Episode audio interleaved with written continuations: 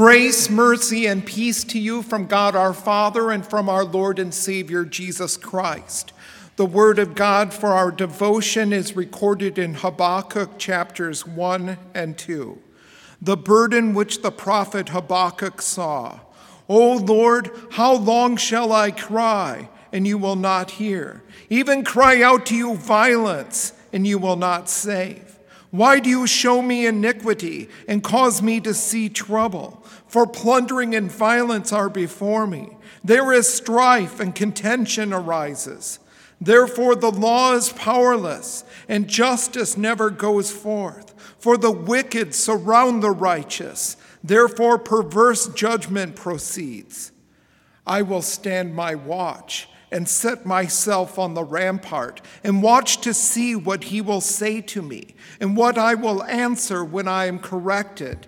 Then the Lord answered me and said, Write the vision and make it plain on tablets, that he may run who reads it. For the vision is yet for an appointed time, but at the end it will speak, and it will not lie. Though it tarries, wait for it because it will surely come. It will not tarry. Behold the proud, his soul is not upright in him, but the just shall live by his faith. These are your words, Heavenly Father. Sanctify us by your truth. Your word is truth. Amen. Fellow redeemed, when our favorite team is struggling, it's hard to watch. And one thing makes it even tougher bad officiating. And when you put those two together, there's outrage.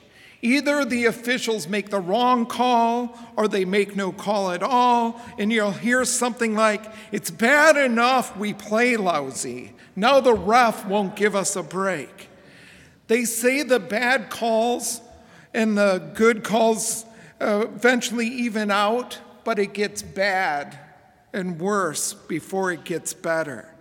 Sometimes we Christians feel that way about the calls that God makes or doesn't make when things are bad. Either God's apparent inactivity or the course of action God does seem to choose leave us feeling like victims of injustice. So often God seems absent and silent for a time, just when people need him most. Maybe God will get it right in the end, but it gets worse before it gets better. Our text today assures us that God sees everything and He will help. There will be a day when every Christian fully and forever experiences God's perfect solution to all our troubles. Wait for the Lord's deliverance, though its fulfillment seems to linger in the distance. The prophet Habakkuk complained to God, O Lord, how long shall I cry, and you will not hear? Why do you show me iniquity and cause me to see trouble? To Habakkuk, God is like the official making no call at all. Violence, wrong, and injustice seem to flourish while God seems distracted, uninterested, or on vacation. Though Habakkuk prophesied to Judah during the reign of King Jehoiakim in the last decade of the 7th century BC, about 2,600 years ago, his complaints sound like they were ripped from the headlines. The reigns of the last kings of Judah before they were taken into exile were marked by chaos, international intrigue, violence, and strife.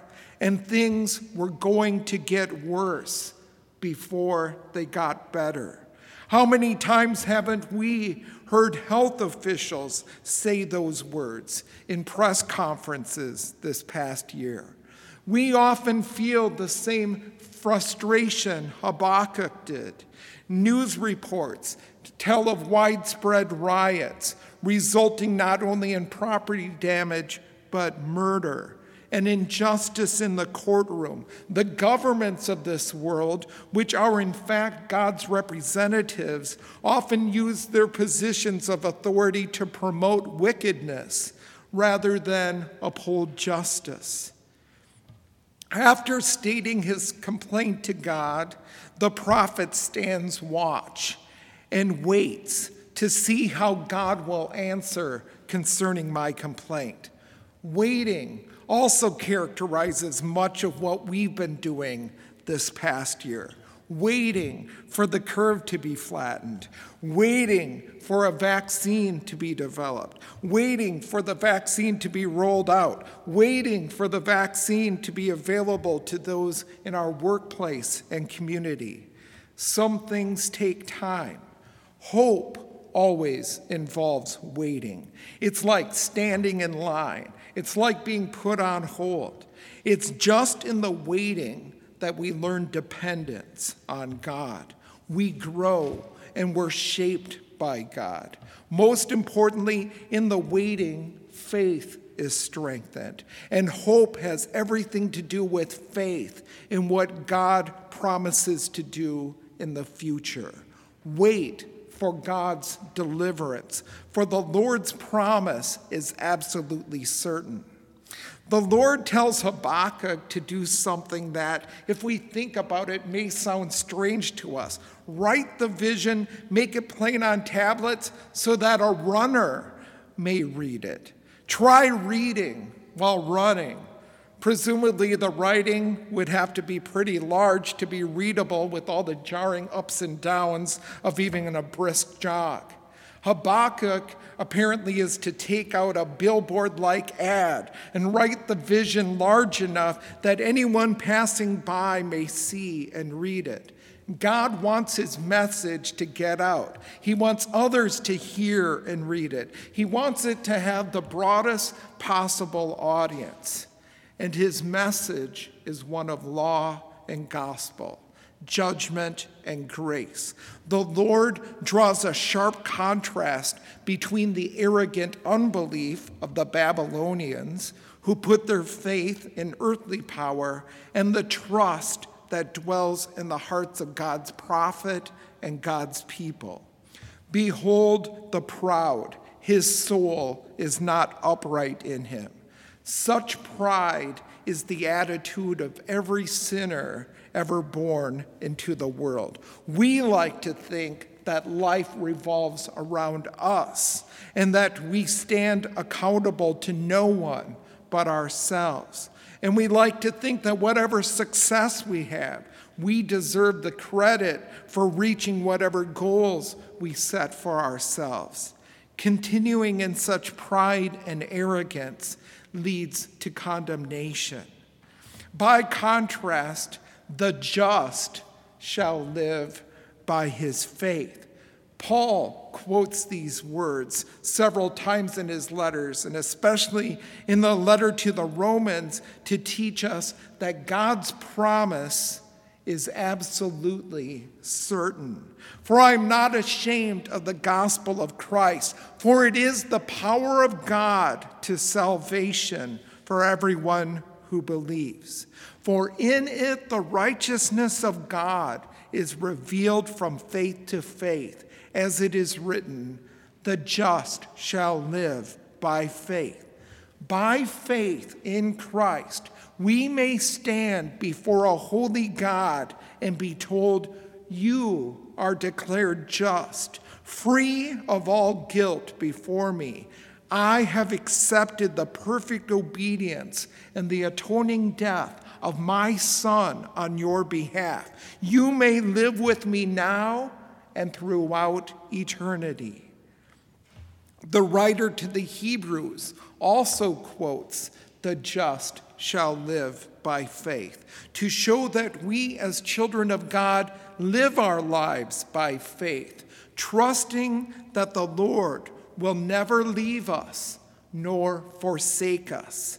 Faith is the assurance of things hoped for, the evidence of things not seen.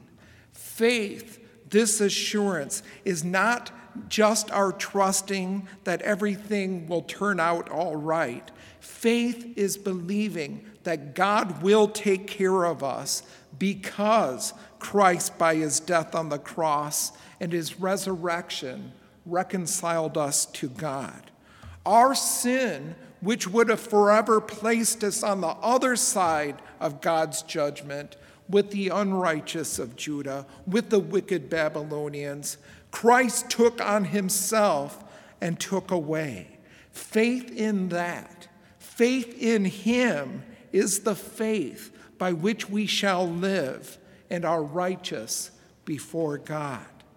As believers, we can be sure that God will be faithful to his promise to love and care for us in every circumstance of life, no matter what future persecution might confront us. The Lord will always be by our side, supplying our needs and protecting us.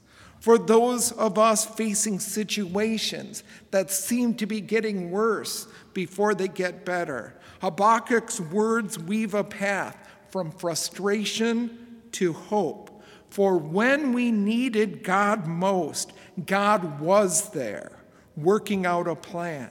And this plan found fulfillment at just the right time, as God proved his trustworthiness and sent his one and only Son to save us.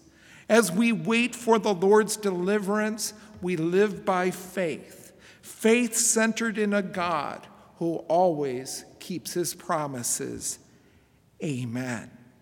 Please rise for prayer.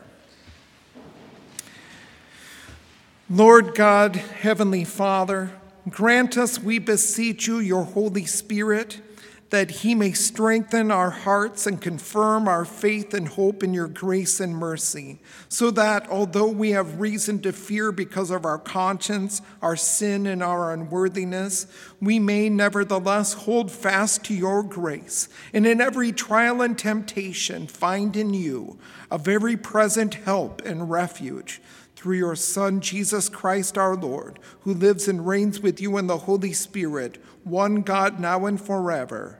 Amen.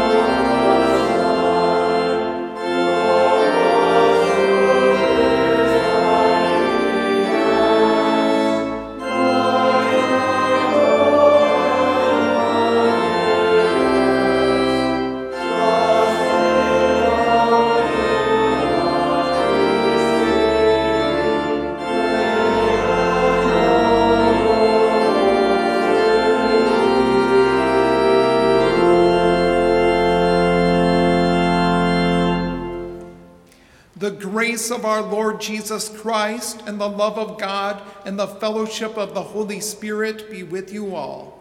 Amen.